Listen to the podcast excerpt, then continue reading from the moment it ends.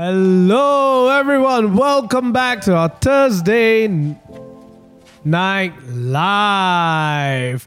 This is Peter. Yo, what's up, everyone? Nice to see you guys again, Frankie. All right. So last week I was absent. Yeah, Yeah, A few so- times you were abs- absent. Yeah, what Yeah, to welcome back. Welcome back. Yeah, I think it's time that you take over the show. Uh, we call it the fuck show again. Okay. yeah, maybe you should do that, huh? Yeah. No. Anyway, um, I think overall the past few weeks has been Ah, a little bit jittery, right? yeah. Yeah, and As- remember, I know uh, as I, as I was preparing for today's session, Hmm. one thing that that hit me is remember early of the year we said that this year it's a little bit like stepping on thin ice. Yeah. This thin ice is getting thinner and thinner.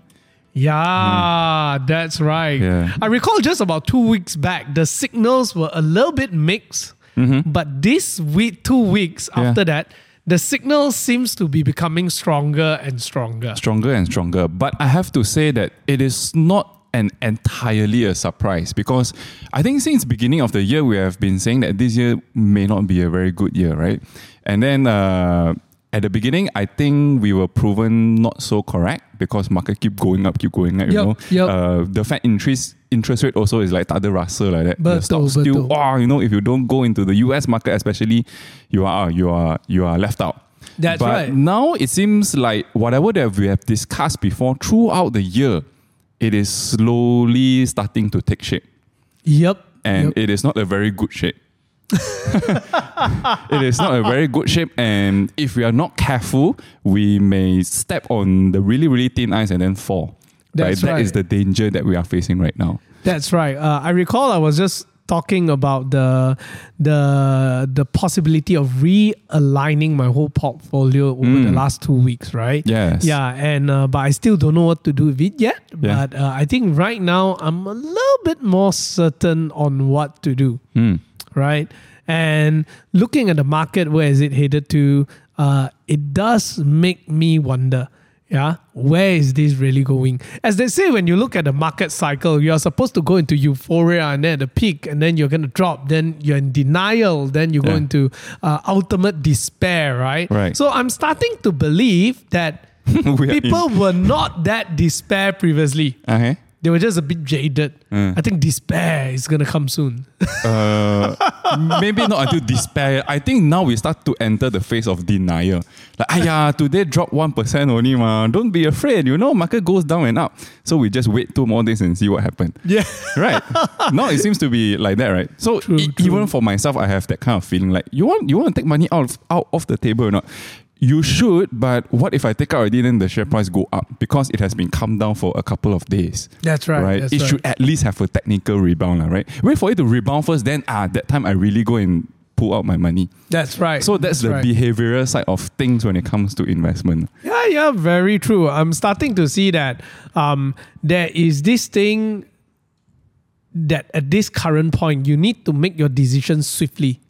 Decisively. Yeah, decisively. You Mm. need to decide whether are you not going to do anything and why, or either you're going to do something and why. Mm. Right. So today we're going to explore all these different options that you're going to have and for what reason you should do it. I always believe in this one thing when it comes to investment, right? I mean, mm, for most of us, we are probably not like having $10 million in our bank account and then you have a $10 million investment portfolio. lah. Mm, I always believe that we will continuously add money, especially for those of you who are working out there. You're likely like saving maybe 500 ringgit or 1000 over ringgit per month investing into stocks, right? Just average it out. Yeah. And that is one approach that I do very regularly.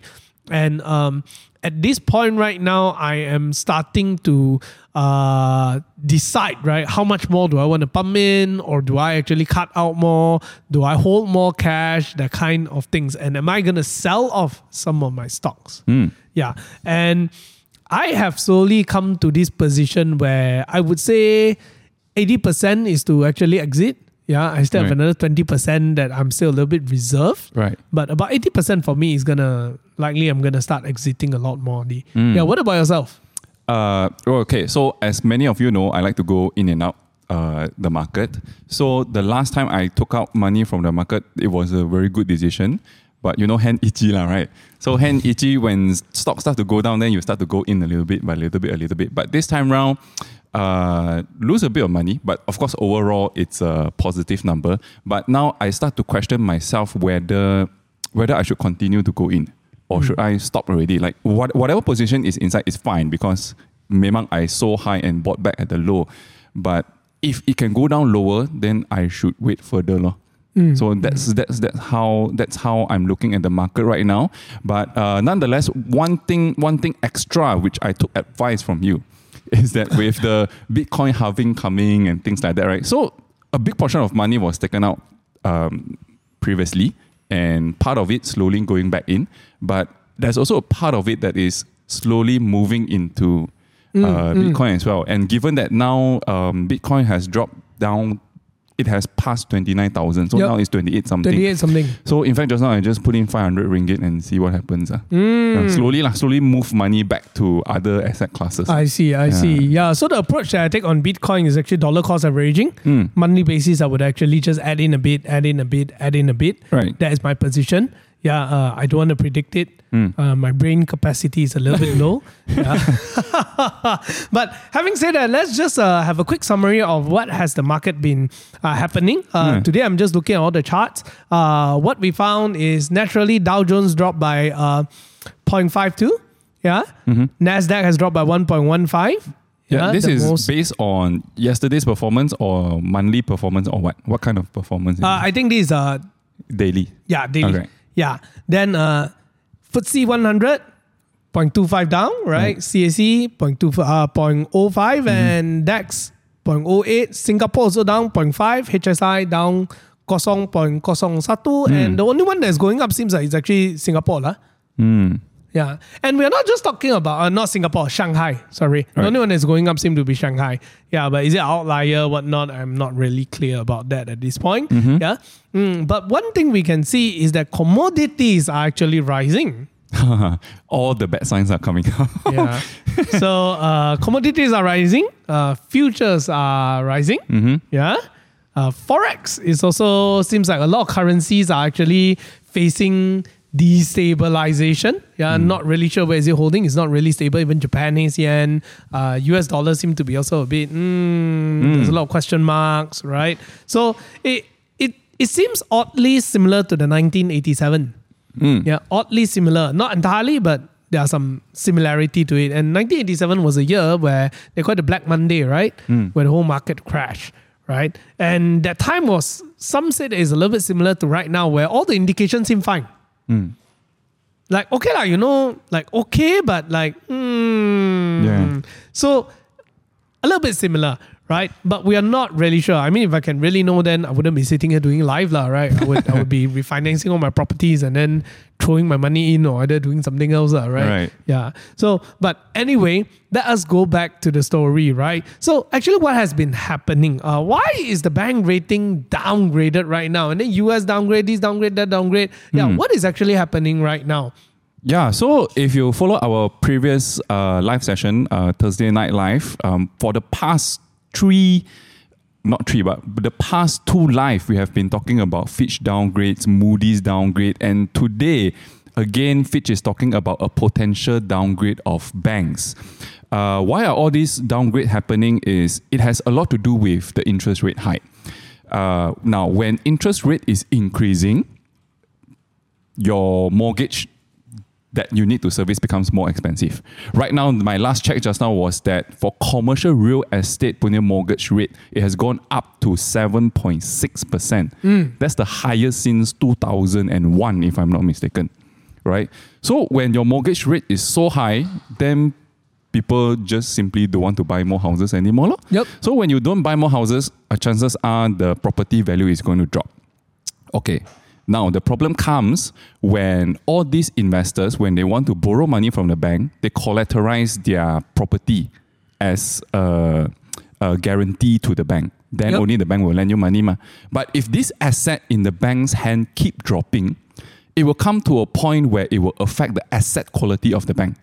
Hmm. And if the asset quality is so low, then all this credit agency will come and say, hey, now I think I want to downgrade you. Yep. Yep. And when it downgrades, it means that the risk to invest in this bank becomes higher. Hmm. And therefore, if you want to invest in this bank, you will require a higher return from the bank, which means the banks need to work harder to make more interest income to distribute to, to depositors, to investors, and stuff like that. Yeah, yeah. So it becomes a bad cycle. Correct. Right. It becomes a bad cycle. yeah. Now a 30 year average mortgage in US is about 7% apparently. And yeah. housing demand has has went down. Now, but the interesting part is this, right? It's a very mixture of stuff that's happening. Hmm. On the other hand, unemployment rate is at very low rate. Very low. Wage inflation Hmm. is about 4 over percent. yes. very strong means people are earning well per se right Correct. Uh, but how actual truth is individually earning well or either the bosses increases their salary we do not know right Yeah. yeah so like what we know lah, if a boss go and increase his salary by 20% extra who's a ceo level like in the us companies Hmm. uh, it can move the needle quite a lot lah. But normal people may be earning a lot lesser lah. Huh? Yeah. We are not really sure. Yeah. But uh, these are some of the things that's still happening. And then oil prices has actually went up as well. Yeah. So there's this whole inflation thing going on. Rates are still seem to be going higher. And it seems like previously, like we say, the first half of the year, it seems like everyone is still fine, no problem, you know, even when interest rate keep going up. Yeah. But suddenly right now, it seems like it's starting to dry up. Huh? Yeah, you're entirely correct. If you just look at that few economic indicators, right, we are totally fine. There's no problem. Low unemployment rate, you know, there's healthy inflation, 4% kind of healthy inflation in the normal circumstances. Uh, things are things things are doing quite well, right? But if you look deeper into all these other asset like your commercial real estate, how are banks doing, the quality asset, are companies really making money, then you find a lot of cracks. Yeah. These cracks are the danger today. And that is the thin ice that we are stepping on. Yes. Yeah. Wow, today very philosophical. That's right. That's right. Hmm. Yeah. And um, taking a look at that as well, I was just looking at the the prediction for earning for S and P 500 as well. Hmm. All right. Uh, remember the last two weeks we actually said that it seems like a lot of companies are outperforming, Hmm. but the reason they're outperforming is because analysts downgraded the earnings. Yeah, so it's actually setting a lower expectation, and then they cross that lower expectation, making them more uh, favorable towards their result, right? In a sense, yeah. But what we are seeing right now in the near future, uh, in the next quarter, apparently a lot of analysts are actually downgrading the expectation. Mm. Yeah, and it's literally nearing zero soon. Yeah. Yeah. So if, you're going to be looking at that, it Yeah. means that they're not expecting growth from companies already Mm. in the near future. Actually, do you remember not too long ago I mentioned about the three indication to say that the market has peaked and it will start to come down, right? Uh, one is the the the chip war, and then one is don't know what I forgot already. But one of the measure is actually when analyst starts to downgrade expectation. This is one of the indicators, Yes, yes. right? And and and why why is that a good indicator? Is because generally speaking, analysts don't want to to upset the companies. So if they could, they wouldn't want to downgrade their earnings estimate of a company. Yeah. But if they really have to do it, means it's really shit, then they had they have no choice, they have to do it. So that means things are really bad. Yeah. Yeah. So and now we start to see last quarter they start to downgrade a little bit, and next quarter they are also downgrading the expectation. So it really means that bad stuff is coming. lah. Yeah. Yeah. It seems like Fed's increase of interest rate is starting to work lah. Put it that way, then yeah. yeah, yeah, yeah, yeah. And at this point right now, right, I just want to uh, uh, bring it up the logic behind all of this, right? Uh, if you actually look at the stock investment, the fundamental of stock investing itself, it is all about earning more money against a risk-free rate per se, Yes. right? So put it this way, right? Uh, if FD rate is five percent, you will not be investing in a business that generate less than 5%, right? Correct. Because might as well put it in the bank. Yes, risk Yeah. free. Risk free, ma, right? In fact, I need to charge a premium on top of that, right? So if the premium is good, then only I'm willing to take a little bit more risk. So for example, maybe the risk free is about 5%, then in order for me to take some risk, I'm only willing to invest if it is 8%. Yeah, so that 3% is actually to cover my risk. That, that's, that's the point. That's the point, right? And at this point right now, we're actually looking at about uh, 6%. Fed, Fed rate is about 6, Uh, five, about 5.5. uh. 5.5, uh, 5.5, yeah. Uh, and then if you look at those bonds and everything, all it is exceed already. Yeah, Yeah. I think uh, bonds Uh, triple A or something like that is ranging Uh, about US seven. US ten year bond is about four over something percent if I'm not mistaken. Uh, four point two eight percent right Four now. point two eight. Yeah. Yeah. Uh, what else is there that we are looking Uh, at? two year bond is uh four point nine Four five. point nine five percent. A five year bond is four point four percent. Four point four Ah, percent. There's a very interesting indication here. Now, generally speaking, when you want to lend money to people, the longer the tenor is means the higher the risk. Ma. That's so right. if higher the risk means you want to charge a higher interest rate. That's right. But we are in a situation whereby if you want to lend your money to the US government for 10 years, you're only giving you getting you're only rate. getting 4.28%. Mm. But if you lend your money to US government for 2 years, you man, you you will get paid 4.9 over Yep. percent, which means to say investors in the short term thinks that the US government is very risky at least for the next 2 years. Mm. Yeah. So Mm. they'd rather lend you only short term in a sense. Yeah. Uh, no, they rather lend you lend long, you a term. long term. They rather lend you long Yeah. term because they're scared of the short term effect at this point. Correct. Yeah. So this is what we call the inverted yield curve. Yes. Right. Yeah, and it's been inverted for quite long, eh? Yeah, yeah, yeah. Yeah. Finally, finally, I, I remember when I first started Mr. Money TV, Mm. it started to invert, Mm. and I did a video about it. Oh, and then it went back normal. I know it just. Oh, it, it just stayed. I think I can't remember whether it just stayed or something like that. Oh, but basically, it Usually Okay, the market did crash. Yes, after Yeah. that the market did crash, but it was because of the, but it was because of COVID. COVID. It wasn't because of like all these kind of things, right? Mm. And right now it's like not COVID anymore. Mm. Yeah, so it's more about really economy. Mm. Yeah, so you think about it. My point that I want to say is this: huh? Put it this way, right? If companies' earnings are not more than four point something percent, what's the point of investing in a company? Yes, just buy US bonds. Yeah, that, that's the point. Huh? You see, huh? the point I want to make is this. Huh? If the company is not earning more than 4 point something percent or 4.9 percent per se, it is not worth putting your money in the company, Mm. right? And the measurement of that is actually, if I can recall correctly, it is instead of PE, it is EP. So earnings divide by price. Mhm. Then you get the yield, right? Yeah. So yes, you get the yield. So the yield is similar to the the rate of return that you're getting, lah, basically. Yeah. Now, when you actually look at that, I think a lot of companies, their yield is way, way, way lower than actually a two-year treasury bond or even a 10-year bond. Yeah, I'm not surprised. Yeah. if I'm not wrong, when I was just looking at one of the companies, Mm. Costco lah, huh? Mm. yeah, it was I think zero point five in the yield. Mm. So it shows you one thing, you know, it is overvalued like hell. Yeah. People rather give their money to a company who's earning less money than putting it into a bond where it's earning more money Correct. and take that extra risk some more. Yep. So that shows that it's not logical already at this point. Yeah. Okay. So to build on your point, right? Because interest rate is high, so people will go and chase for something that's higher return.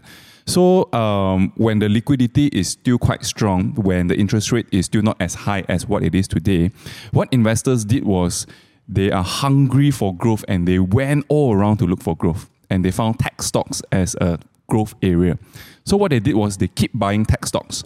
Now, even though in terms of business operation, the growth could be, let's say, 0.5%, 1%, 2%, or maybe even 4 5%.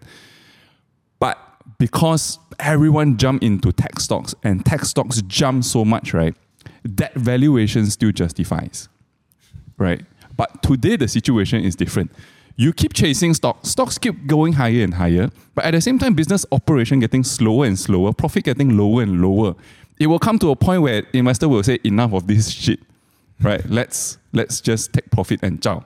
Right. So now we are starting to move into that phase of the market already. Yeah. Some of the reason people have a lot of money to put in is because of leverage, right? Yes. Yeah, as well margin with Correct. the banks and so on. Now think about it. Remember earlier when we started, we talked about properties and Hmm. the problem in commercial real estate. Yeah, is because when right now when commercial real estate is suffering, if let's say at the moment it crash, the bank's balance sheet will be affected. And there is a chance that they will start calling back loans and they are less likely to give out loans and give out margins easily. Yeah. Then now suddenly when it tightens, then you don't get so much of money. What do you do? You need to start liquid liquidating, right? Yep. So when you start liquidating, that's when the chain effect is created. Yeah. Then you will create a situation called a credit crunch. Yeah, no credit. Hmm. Hi. Yeah, but nonetheless, let me let me just explain a little bit about this uh, fetch uh, fetch pula, the the Fitch downgrade. Okay, so currently, um, U.S. banking sector. That means you add up all the banks in the U.S. Currently, they have a rating of, uh, if I'm not mistaken, double A minus, which is considered one of the highest grade lah. So the highest grade is triple A, and then uh, double A, and then double A minus, and then you have A plus. So now currently, in terms of the whole sector, US banking sector is at double A minus. Now the Fitch is warning that it may downgrade the whole sector one notch down, which is A plus. Okay. Now, when it downgrades to A plus for the whole sector, it means that no bank can be higher than that grade one, you know no bank, even though you are good, right? But because the whole sector is at that level, you must start from that level. Okay. So interestingly, uh, what are the banks that are currently in that double A minus rating? Uh? Surprisingly, you have Bank of America, you have JP Morgan, Oh, Huh. you have all the big banks at that level. So if Fitch downgrade from double A minus to A plus, which means to say your JP Morgan and Bank of America must not must lah, but very highly likely will start their rating from A minus also. oh my. And if you think about it, ah, if JP Morgan and Bank of America also at A minus, what could other small banks rating be? Wow. So it will trickle down to a whole industry wide downgrade.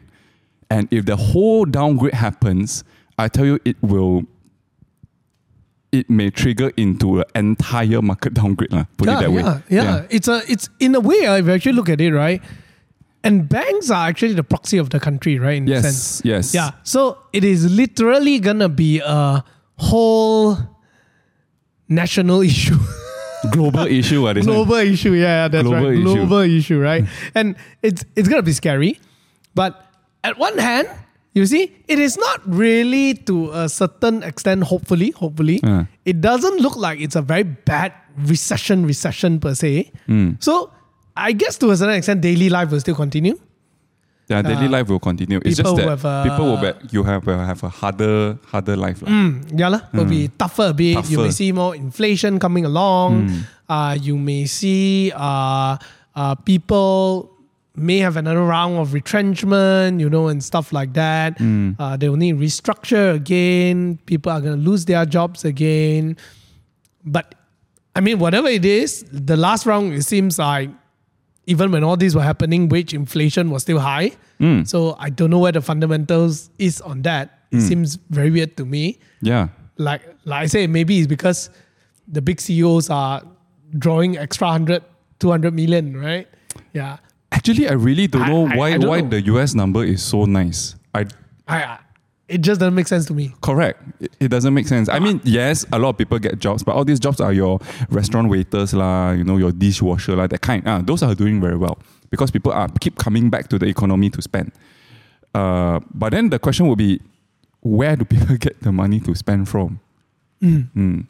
With the inflation and uh, all those stuff of things. Yeah. So that that's where I'm not sure, right? You see, people are actually earning more money, but earning growth is not there. Correct, because I think I think what happens is that all these IT experts they got retrenched from your big tech companies and they went to become dishwasher.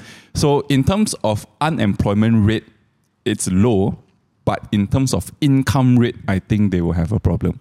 Yeah, yeah. And they could have survived quite long with whatever they had if they saved a bit. Because hmm. remember the last time I met someone who, who used to work for Facebook as a fresh grad, right?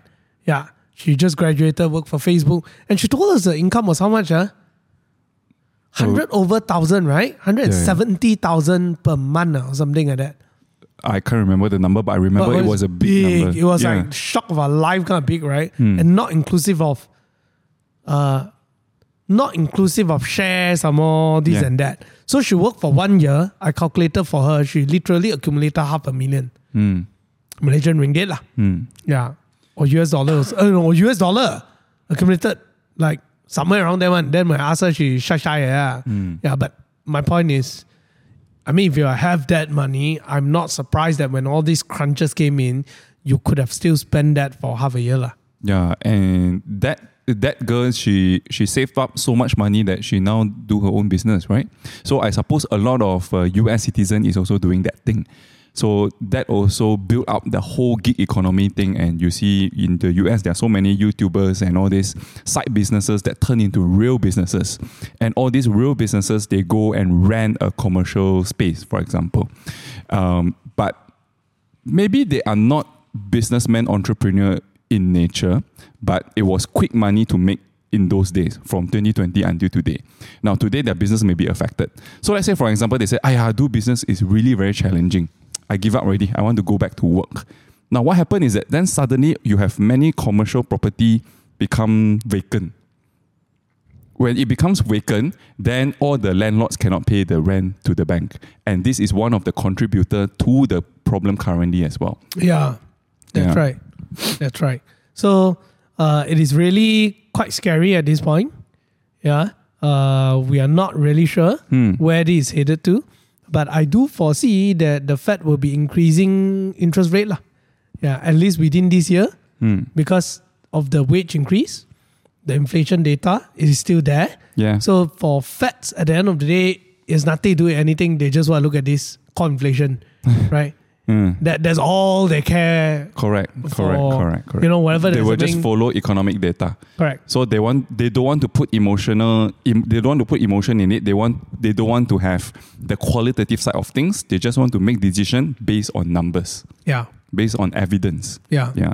And then uh, as this, uh, so I think it's very likely they're going to raise interest rate. Mm. Yeah. Uh, maybe one time, maybe twice. Yeah. Um, and if this time, if it goes down, let's see how much it goes down. Hmm. Uh, but I would say that maybe if it goes down, we'll just go back to the previous down lah.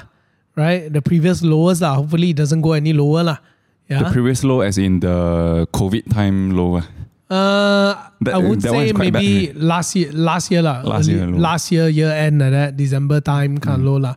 Maybe drop another 20 30 percent. I would say, yeah. Uh, but some are estimating it to drop a lot more. But I can foresee that if this drops, I'm not surprised that cryptocurrency is going to drop Mm. as well. Yes. Yeah, because it's a little bit more emotional in that sense. Mm. Yeah. And if that happens, then uh, let's see if you got any cash. ah. Mm. If you got cash, then congratulations. Ah. If no, then it's okay also. lah. Yeah. Just make sure you earn money. ah.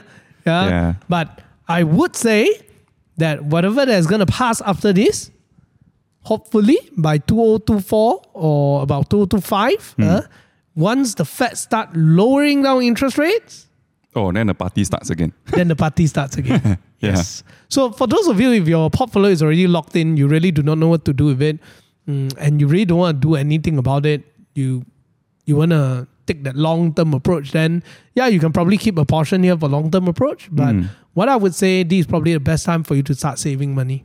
Yep start saving as much as you can because if now is the dark night, it means that the sun is going to come up soon, man. Mm. Yeah. So mm. that's something that truly I'm looking forward to. Yeah, yeah, yeah. yeah? Uh, this year, it kind of, the, the sunrise came a little bit too early until I start to like, Chinese say, Hua Yi Reng Sang. Ah. Right, right, right. Yeah, a bit. like, this year was like, it's supposed to go down. It's supposed yeah, to go down. Yeah. Why is what it happened? going up? Ah? What happened to the world? Yeah. In fact, Michael Burry actually just shorted the market again. And Yeah. now he shot is okay lah. I think his previous shot all lose money. I think he lose quite a lot of money. Yeah, but whatever he betted on made a lot of money. Eh? Mm. Yeah, so in a way, uh, people are investing in those recession-proof stocks. Yep. Yeah, and even when you look at all the sector, you can see that all the growth sector are all going down. The ones that are actually doing well is actually the defensive stock. Mm. Yeah, um, and it seems like that's the thing. Uh, and I'm not sure, but I think he just re-entered into CoreCivic or something like that. He still won his position. Yeah, he's into mining. Yeah, which is commodities, hmm. right? Yeah, and some other stuff. Yeah, but my point is, this time he could be called the god again, lah. Right? Yeah, but like I always say, right? You predict the market is gonna go down long enough, eventually you're gonna be correct. You predict the market will rally, eventually you're gonna be correct. Mm. But but but the trick to be successful is you must have the holding power to to see through whatever that you predict. That's right. That's Uh, right. So people like Michael Burry, he has the holding power to do it. Yeah. But people yeah, like us, if you are wrong, chances are you will lose a lot of money. that's lah. right. And that's why you see Warren Buffett can keep afford to buy. Yeah. He is a long only investor. Long only investor means you just buy, you don't sell. got lah, he got sell lah, he got sell lah. Sell is to take profit lah. Yeah, Uh, he was Salah. So his his strategy, why it works, is because you all have to understand at the back of it, he actually owns GEICO privately. mm. Then because he owns GEICO privately, GEICO is an insurance company, Yep. and naturally, during these kind of bad times, insurance company are the best. The reason being is because whether you like it or not, you still got to pay for insurance, Mm. and your money is locked there. If let's say you cancel your insurance, right? Yes. In fact, if you if you surrender your plan, they need to pay you back some money, but most of it is already locked up. Even better for them. Mm. Yeah, literally, you're giving them free money. So chances are you need to continue paying your insurance, and you're paying it every month, every year. So it means every year you get fresh funds coming in to average it down or average it up as you wish. Yep. Yeah, That's why insurance fund managers have a lot of money. They are quite powerful in the market, and sometimes they can even influence the stock prices. yeah. The big ones, lah. The big ones. Yeah, in fact, in Yeah. fact, there's a theory behind that of like why certain things crash like at the end of the day, huh? Hmm. Yeah. But my point is this, right? Taking that exact same lesson and applying it to yourself as a retail investor. What I want to say is this. During these kind of times, what you should be focusing on is not about being a better trader, yeah, unless you're trading full time, yeah, is actually to focus on your earning ability. Because if you have the strong earning ability, uh, ability, you can continuously invest. So if the market is going up, you can average up. Market going down, you can average down. Because as long as you have the liquid cash at hand, you will never die. Hmm. Good advice. Yeah. Yeah. But uh, that, that that suddenly reminded me one thing. Um, well, usually we sometimes we get invited to companies' earnings release uh, meeting, right? Briefings. So um, the last quarter, I remember I went to a brewery company briefing. Um, I, actually, I've been to many brewery briefings before. lah. So what happened is that during those briefings, apart from serving you food and their beers and whatnot, they also give very lavish goodie bags, right? Their merchandise, you know, some gifts and things like that, right? So apparently, and by the way, all the breweries have already released their result, and their result is not very good. But this particular brewery, Ooh. in the past, they give all the lavish stuff, right? This time now, the briefing, which happened two days ago, nothing. Nothing. nothing. So all the fund managers managers were shocked, no, huh? Really that bad, man? Bad until Wow. mer- merchandise also cannot give already. hey, but actually, you think about it, uh, it's Yeah. quite true, no? When when when you have less money, uh, Hmm. what's the first thing you cut? Cut all the fat lah. Yeah. Drinking, oh? Yeah, lor. True not? Uh, You don't need true, drinking to survive, huh? True, but that that is that that only applies to Malaysia. I feel because in overseas is a different story. Overseas recession, oh, sad drink. Yeah, or but- uh, but bonus Malaysia happy is like that drink. So we are talking about Malaysia Yes, brewery, yes, right? correct. We are talking about Yeah, Malaysia. So yes. it's like Correct. So, and all these consumer stocks, uh, where it's supposed to be defensive and all that, even these kind of companies are seeing their earnings not doing very well in Malaysia. So, and we are starting to go into the Malaysian earnings season. So, Mm. I think even consumer sector this quarter will not be doing very great. Yeah. Mm. Yeah. Oh, I think one thing I was thinking about it also, uh, the fact that US is uh, considering to downgrade the banks. Yeah. Um, Malaysia also will likely get very affected lah. Yeah, yeah, yeah, yeah, Yeah. For sure, for sure. For sure, straight away lah. Globally lah. uh, Yeah. all the banks are gonna go down. Luckily, I sold my Maybank at nine ringgit. Hey, but I think Maybank is all time high Yes, yesterday. yes, ah, Uh. sure. But doesn't matter lah. I just sold it already Yeah. today. I sold at nine bucks. Yeah. So so the theory on that is because your global banks is not doing very well, and Malaysia is always seen as the safe haven uh, country to invest in stocks. But let's say, for example, I'm a fund manager, right? And my mandate, my responsibility is to invest in banks only. And now, given that US banks, Europe banks, or whatever banks is all like very shaky, right? So where do I go? Safe haven country, Malaysia banks are very strong Mm. come here. So that article was saying that maybe it's because of that reason. And and it is also kind of justify the theory because uh, foreign fund flows to Malaysia is increasing. That all this money that's supposed to invest in foreign banks are now flowing fro- flowing into Malaysia into Malaysian banks. Mm, mm, Yeah. mm. Yeah. So uh, Maybank is actually eight point nine seven. Yeah. yeah, So Very okay well, lah. doing very well. Yeah. Okay lah. But let's see lah in the next few Mm. days lah. Let's see. Let's see. Let's see in the next few days. Uh, nonetheless, I think it's very important at this point right now. You need to really reconsider Mm. and think about a position in the market. Whether do you want to hold? Yeah, and if you hold, why? Yeah. Right? Because there's no right and wrong decision ultimately. Mm. It comes down to your personal investment strategy. It's just that you need to know why you're doing it. Mm. If you do not know why are you doing it, that's when you are gonna get a headache. That's why Warren Buffett he buy buy buy, buy, now market drop he doesn't really care also. Mm. Just sleep lah. Yeah, because he believe he bought it at a fair price. If you go further down, it just went cheaper. It's okay. I already got my good deal, what, Mm. right? So what's that worry about, right? Yeah. Now, uh, on the other hand, if you are thinking about selling, you also want to know why you are selling. Like for me, one of the main reasons I'm selling is because I'm trying to de-risk. Yeah, simple as that. Mm. Yeah. And uh, for those of you who are thinking about buying, why are you buying? Yeah. So these are the main questions that you have to answer. And if you got the answer, then just follow your own investment strategy. Mm. Yeah. So that's pretty much about it, right? Yes. Yeah. Today is a little bit short, but Yep. I do see that there's a lot of questions from Mm. the ground. Maybe do we want to take more questions from the ground today? Can sure. All right. Uh, let me take the first question uh, from Tan Yu Chang. US dollar 4.65 now, is it a safe haven? Now, it's exactly this. It makes Malaysia more like a safe haven. Now, why do I say that? It's because from, from Malaysian perspective, of course, it is bad, right? One, one US dollar, you need 4 ringgit and 65 cent to convert. But if you are a US investor or you're a European investor, hey, you need to, for, for for one US dollar, you are getting four ringgit and 65 cents, you know. Which means to say to invest in Maybank stock for a US investor, right? You just need less than two dollars. Less than two dollars only. Uh, compared to if let's say our ringgit is at four ringgit, then you need two something, probably 250 or something like that, which is more expensive based on conversion price. So because ringgit is cheap right now, it becomes more attractive for foreign investors to come and invest in Malaysia at this point.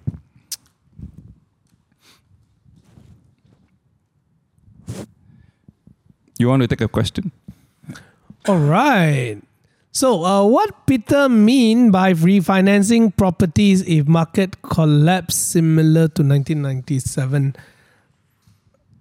What I mean by did, did I say that you should refinance your property if market collapse? I think you did. Did I say that? I think you just just brush it through and it. Really? Yeah. Well, Did I- anyway, I, think but I but I I can don't but, really but I can build on this point. I can build Yeah. on this point. You you it will be a good opportunity to refinance your your house after a crash. yeah, lower Why leh? interest rate. what? Correct. Because after a crash, you know, all the central bankers will say we need to revive the economy. And the most classic way to revive the economy is to lower down the interest rate. So the interest rate will go low, low, low, low, low, low, low until if you want to go to the extreme is zero.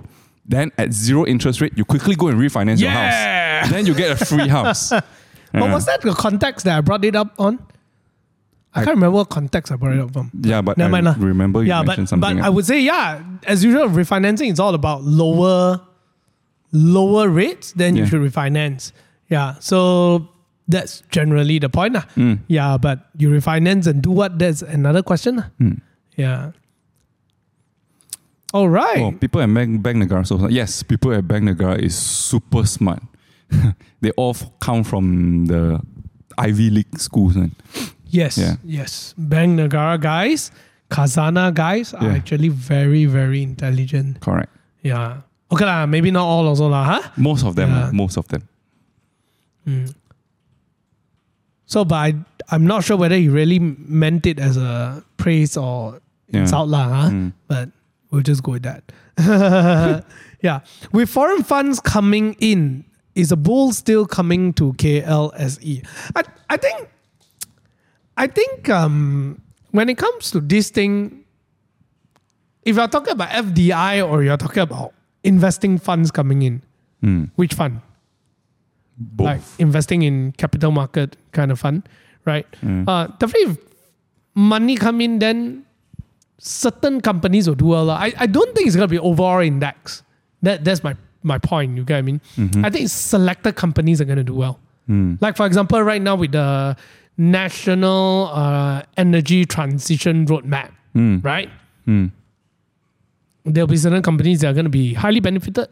Yes, Yeah. for sure. So I think those companies will be where the capital is going to be flowing in. Mm. Not so much on the whole FTSE lah. Mm. Yeah, I don't think it's going to be the whole FTSE.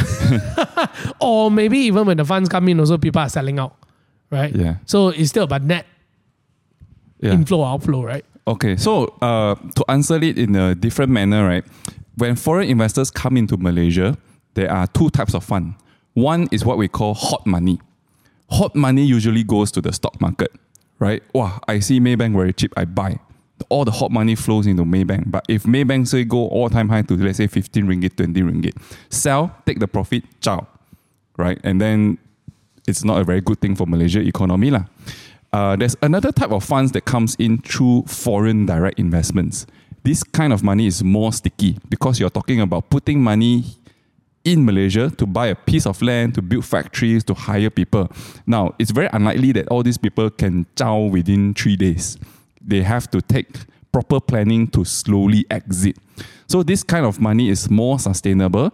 And I think from an economic standpoint is that we prefer to have more FDI kind of money rather than the hot money. The hot money can only help you to make um, gambling money lah, per se. Yeah, yeah, correct. Yeah. So to a certain extent, I think just follow back business fundamental lah. Yes, That's the main point here, lah. Huh? Yeah. In your opinion, should BNM just li- use monetary policy rather than listen to politician options? Uh, I think, They are largely independent. yeah, yeah, Yeah. they're actually largely independent. Yeah. They, So at least they are supposed to operate that way, lah. Yeah. they seldom listen to politicians. Yeah. yeah. They, are, they have all the authority to act on their own. And so, Correct. Yep. Did Fed rate hike make foreign investor hesitate to invest? What do you think? For sure, man. like like today's discussion is entirely about that, right? When Fed increase interest rate to five percent, how can I find a stock that is higher than five percent return? It becomes very difficult. But but I'm just wondering why so specific foreign investor? I don't know. Yeah. I mean general investor. Yeah, Yeah. I don't know. Maybe maybe Afifi can clarify, then Yeah. we can understand your question better. Yeah. So yes, but remember just now we were saying the the stock yield and the bond yield. Yeah, if you compare that, if bond yield generally is already better and people are still willing to invest in stock, it's illogical Mm. because of that non-logical factor. Then it means it's likely quite overvalued, lah. Yep. Yeah. What a big question. Okay, let's see. What are the good sectors to invest in Bursa at the current economic situation? Um, I think when you have a lot of uncertainties in the market, a lot of uncertainties in the economy, you don't know where it's going, the best strategy is always go back to basics. When I say go back to basics, it means things that you use every day, and if you don't use, your your lifestyle, your livelihood will become a challenge one. So things like electricity, water, your phone, uh, what else? Your car, your transportation, right? All this related business, they will be very strong, even though it is a recession, because recession, depression, or whatever, you still need to use these services. So these services are considered as defensive sectors. Mm. Yep. This also answers. Uh, oh, basically, answer Eugene Wong's question already. Is it? What are good sectors to invest in? Yeah, correct. Yeah. Okay. Now, uh, that's why in the earlier just now we also mentioned if you actually look at uh, the sector for the past few days, you will also notice that more and more people, uh, while everyone else has is bleeding, yeah, utilities is actually okay. Mm. Uh, oil and gas actually didn't bleed so much, you know, stuff like that. Yeah. No, I think this one is quite an interesting one, right? XCJ Smith asked, I, I want to ask about video that I found about Malaysia on the dollarization of our reserve. Now, we did not watch the video, so we do not know. Is it true that it's going to be true, but I do not understand why the dollarization in the first place? This is very economics. Yeah. Uh, firstly, to talk about the dollarization basically means people are losing trust or uh, okay la, very blunt ways they are losing trust in dollar la, US dollar la, right so why just look at the economy la. right right Okay. look at the economy la, right Okay. yeah. I I think I think the whole point here is that US has become the US uh, the world superpower for a very long time. And people are starting to question whether they deserve that number one spot in the world. yes And because if, got challenges come already correct. So if the challengers suddenly turn and become number one, then Malaysia Reserve suddenly we have very little of that that currency. Then it's not very good to us. So the whole de-dollarization uh, concept is to maybe to agitate the mind and think whether we should diversify our reserve portfolio a bit. Don't just put everything in US dollar. Mm. Yeah, but we didn't watch the video, so we don't know what the video talk about. Yeah. So Contrarian gave a very interesting comment. He said more people trust USD over MYR anyway. Yeah, yeah, yeah. So sad. Yeah, so sad. but it's okay. We hold a bit of everything, so we are okay in in general. Diversification is key. yes. Oh, okay. Howard Marks asks, we can't see the future, but we can see the now. In your opinion, is the Malaysian stock market too hot now? Um, not hotter than the US stock market, lah. Uh, I would say Malaysia market is okay. yeah, it's not hotter, lah. It's not expensive, but it's not cheap also. It's just Mm, okay. okay yeah. So that's why every day you see our KLCI performance is also okay. Okay. Malaysia has been okay for very long already, Yeah, actually. every day okay lor, like that lor. Okay, lor. Yeah. Yeah. so someone asked a bunch of questions about uh, property market related to science lex as well. Yeah. So uh, and someone asked to interpret the property market at this current juncture. Do you think it's a good time to sell property, gain a bit of profit, or is it okay to hold it longer? Yeah. What are your thoughts on this in this current market? Do you think property should you sell it? Should you buy more? Should you hold on buying first? What are your thoughts? Uh, personally, I think property market now is a hold and wait and see kind of uh, market. Uh, why? Why leh? Um, okay, because we have all the all the people go and flip, flip, flip property, buy, buy, buy property, and because of that, developers also got very excited and they keep launching, and you see a lot of condos just mushrooming out uh, from all these big cities, right? So um, what happened is that currently, right now, at least in all the major cities in Malaysia, we are facing a supply glut. There are too many houses, right? And right now, developers realize that. So what they do is they slow down their launches. So in order for the market to slowly absorb all the supplies that they created in the past. So while the market is absorbing the supply, nothing is going to go anywhere. So until that supply is fully absorbed, then suddenly you have a situation of undersupply. There's not enough houses. Then developers will start to come up with new launches. Then the buyers will become very excited with all these new launches and they go and buy. I think that will be the new cycle. Yep. But right now, because of the oversupply issue, I think now is not the time to buy. But is it a time to sell?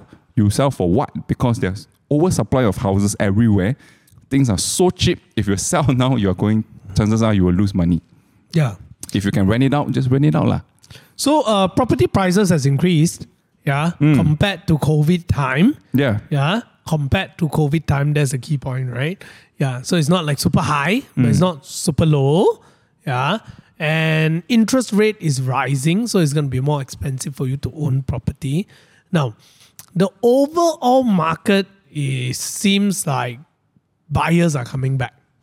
Uh, But in my opinion, in the broader market perspective, I definitely think that if you are looking at investing a lot into real estate, making that your number one engine, you may want to be a bit more careful.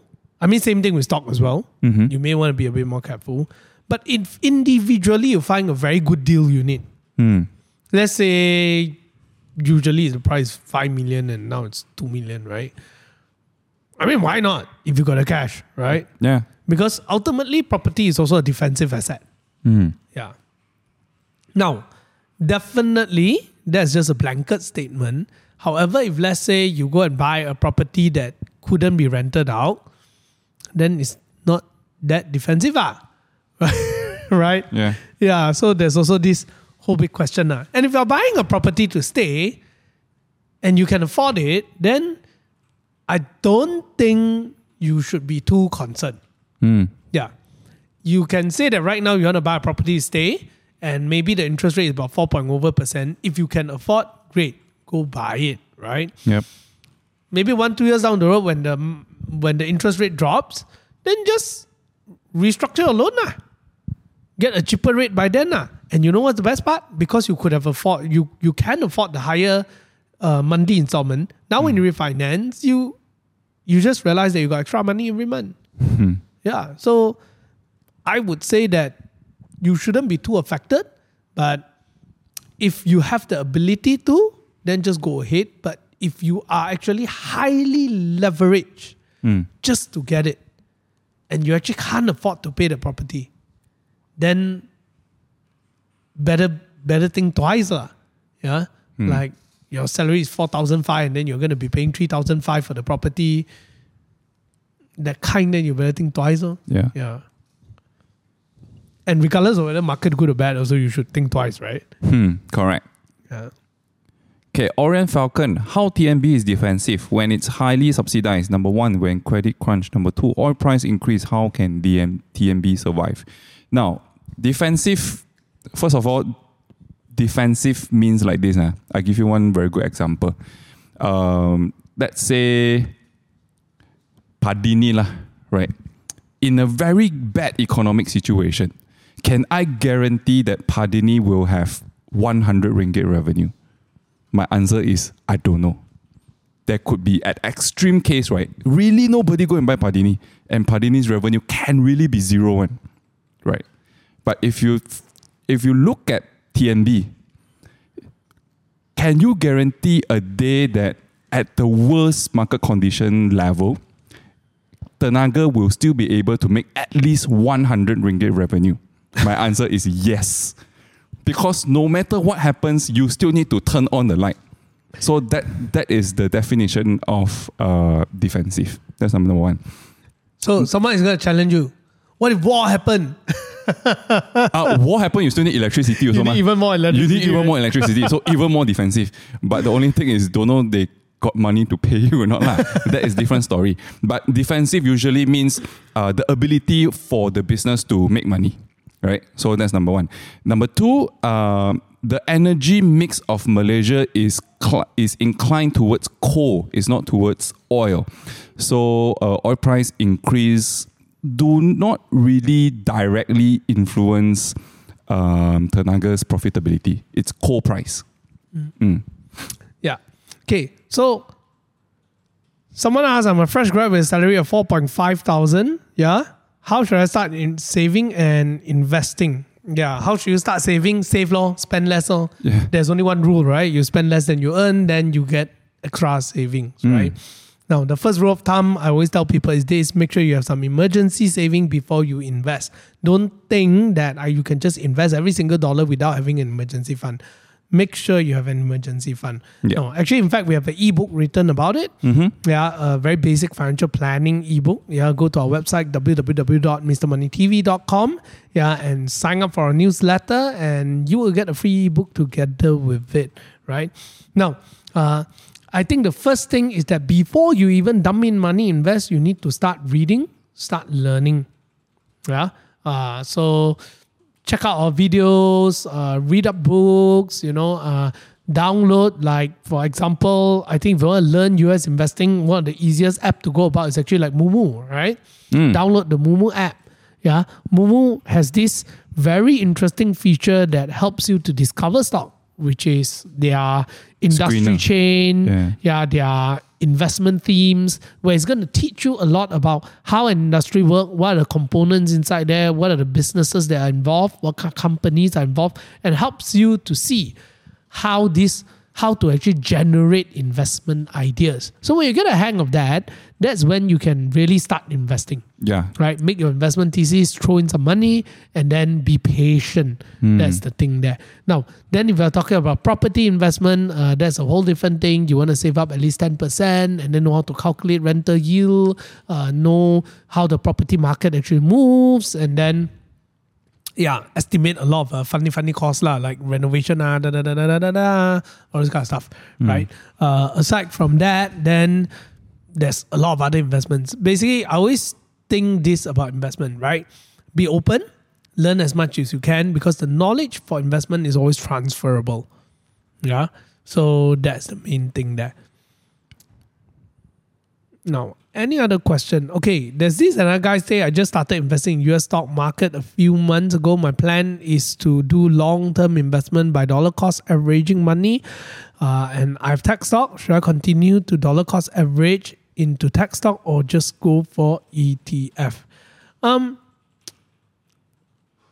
it's very hard to give him an answer on that. Yeah, because number one, I don't know how much you're earning. I don't know what's the goal. I don't know what's the purpose. I only know you want to long term invest into tech stocks for dollar cost averaging. Now, and why tech stock? Is it because you are looking at long term growth? Because if your purpose is just to set aside money monthly, then it really doesn't matter what vehicle, right, per se. Yeah. Because it's kind of like saying that instead of saying I want to walk to the MRT station, my goal is to walk. Then walk all. it doesn't matter whether you reach what station, right? Correct, correct. Yeah, because your goal is to walk. Your goal is not to go to the MRT station, right? Hmm. So I don't know what's your goal. Is your goal growth? Is your growth stability? Is your growth income? Is your growth what? Hmm. Right? So based on this question, if you say your objective is to walk, then I encourage you to keep walking. So therefore, because your strategy is DCA, right? So don't stop DCA. Continue that journey. yeah, yeah, yeah. Yeah. That's very true. Yeah. So, uh, what other questions?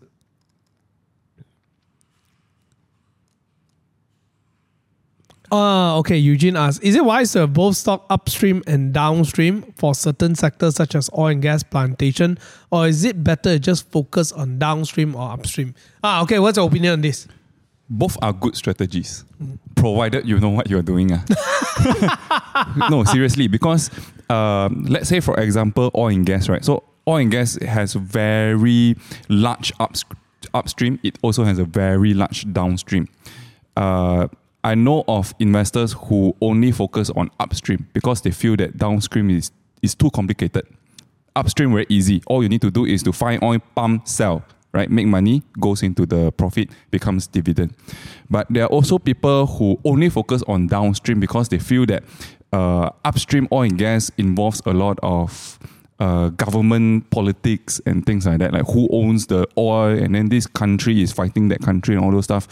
It's very complicated. But downstream is just extracting the oil, refine it, and you get better margin, right? So, which is better? It's really up to which side of things you're more familiar with, which one you have a better grasp of things, and then just go with it. My personal opinion, it depends on how much money you have. Ah, of course. Yeah, that, that's Yeah, my opinion. Money is king. Yeah. If you got a lot of money, then you uh, can do whatever you like. You have very little money and you want to de-risk, then it's better off to de-risk among sectors than de-risk within a sector. Lah. Yeah. Yeah, simple as that. Lor. Okay, maybe to strengthen my answer a little bit, right? Uh, right now, we all know that uh, if you tune in to last week's um, live, I mentioned about the US Strategic Petroleum Reserve. It's running low, so they need to replenish oil, right? So because they need to replenish oil means they need to start buying oil.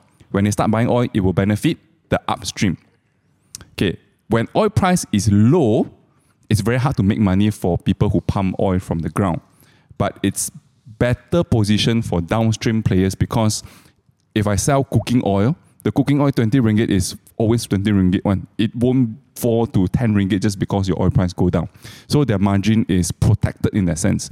So when commodity price falls, then maybe you can switch to downstream. So maybe that's one one strategy that you can think of. Yeah. Yeah. So Nara Shikamaru say either the market is crazy or people are. Everyone keep complaining about inflation, yet everyone keeps on buying new cars and getting more loans. So is it the market or is it the people?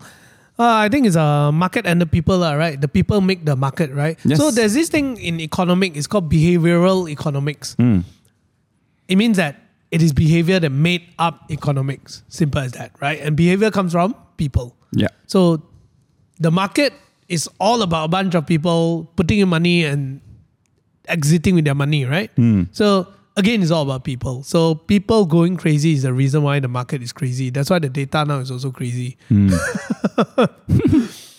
yeah. So Rick Y asks, what are your opinions on converting major of my position to ETF to ride out the current situation? Ah, I think this is a very, very interesting question. With this kind of market like that, uh, should you be focusing on ETFs or individual stock? if okay now now okay now i'm a little bit confused what is your definition of current situation because based on this it, you sound like a very bullish person currently because you want to convert a major of your position to etf and we all know stock market is crashing right Yeah. so unless you have a very bullish view to say that huh while everybody is selling i'm going to buy big because i know the market is going to turn then yeah good but but but if you think like the consensus, if you think like everyone to say that market is not doing very well, every day drop one percent, one percent like that, then then maybe you shouldn't put a major amount of money into ETFs because ETFs tracks the market. Yeah. Maybe the idea is at least if ETF go down, then it's the average of everyone's down. But company can go really down. Uh, maybe that's his opinion. eh. Uh, but Oh. my question also is this: oh, if you're gonna exit, might as well you hold cash. Why Correct. you want to pump it into ETF? eh? Correct. If you predict the market is gonna go down, then you should be holding cash, right? Not pump Correct. it into ETF. Right? Yeah. So why you want to pump it into ETF? That's, that's, a, that's a weird question.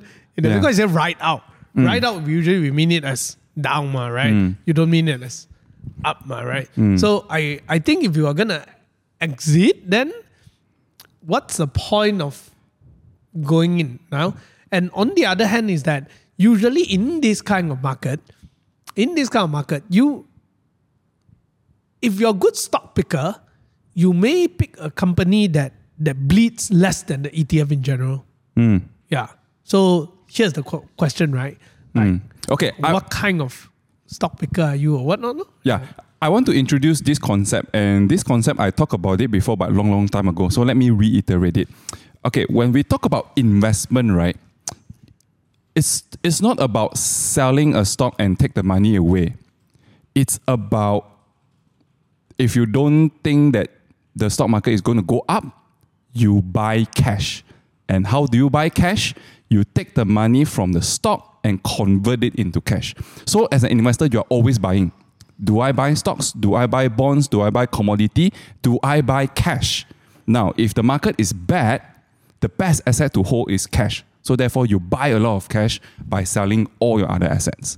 So that's one one concept that um, I think will give you a better behavioral uh, reaction when it comes to dealing with market hype and fear.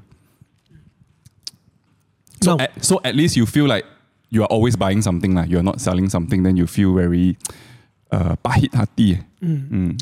We'll pick two more questions, then we're going to call it a night. Yeah. Yeah. So the first question here is Dan T. If you have time, don't mind explaining what's REITs and how to gain profit from it. Yep. You want to share a little bit about REITs? Uh, I don't see the question. Can you Oh, re- repeat it for me? From Dan T. If you have time, don't Okay. mind explaining what is REITs, real estate investment trusts, and how to gain profit from it. Ah, okay. So REIT is the, the long name for REIT is Real Estate Investment Trust. So it is a trust. It is an alternative method for you to invest in properties. How does it work? Leh? Okay. If you find this building very beautiful, the typical way is let's say this building is 10 million ringgit.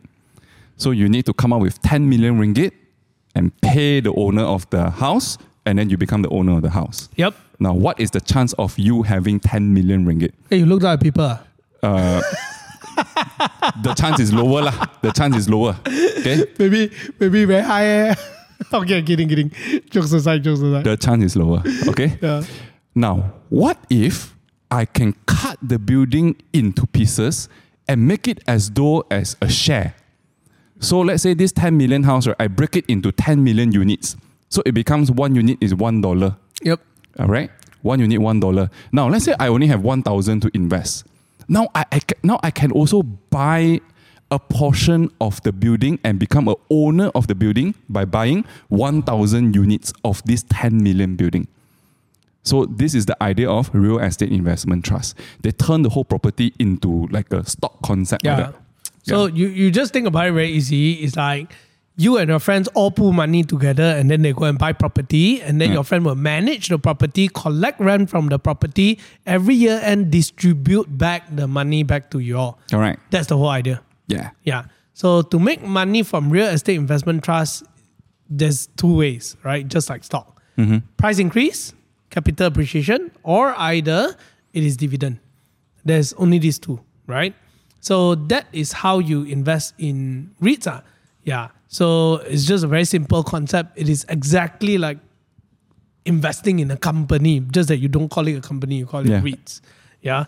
Uh, aside from that, pretty much there. Mm. Yeah. So um, why don't you pick one more question? Okay, lah. This one short summary: whole whole cash USD or invest USD. Uh, give you a short answer: whole cash. right. Yeah. Yeah, I think uh, just to conclude for tonight, I think both of us, uh, week by week, you ask, ask us this answer could change Mm. depending on the news, right? Yeah. Yeah. Uh, but can also 夸张 that every week we change. Ah, yeah. Mm. But my point is that I think at this juncture, I'm more favorable towards holding cash. Yeah, to de risk. Mm. Yeah. Uh, for my strategy, cryptocurrency, I'm still going to continuously uh, do dollar cost averaging, but I may slow down a little bit in terms of the amount.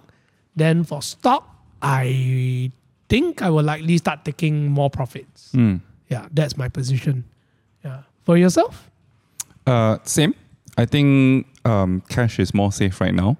Uh, but more interestingly, I was reading this article about this new kind of stable coin called MAS regulated stable, stable coin. MAS stands for Monetary Authority of Singapore.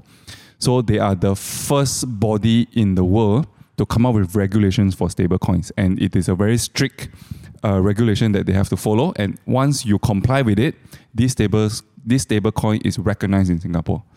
So I feel that is a new asset class that is worth looking further into. Mm, mm. They are at the forefront of cryptocurrencies. I hope when they do that, and uh, whichever company registered in Singapore Mm. who actually has their own stable coin Mm. will go back up to one dollar. I hope so too. I hope so too. Then I'll be Yeah, yeah, yeah. all right. Yeah, but that one is not a MAS regulated stable coin, so Yeah. not yet. Yeah. So we'll see. We'll see. Yeah, we'll see, If that we'll see. Happens, uh, I think that Singapore is very smart, really going to the crypto play. Hmm. I think Malaysia is also quite smart this time round.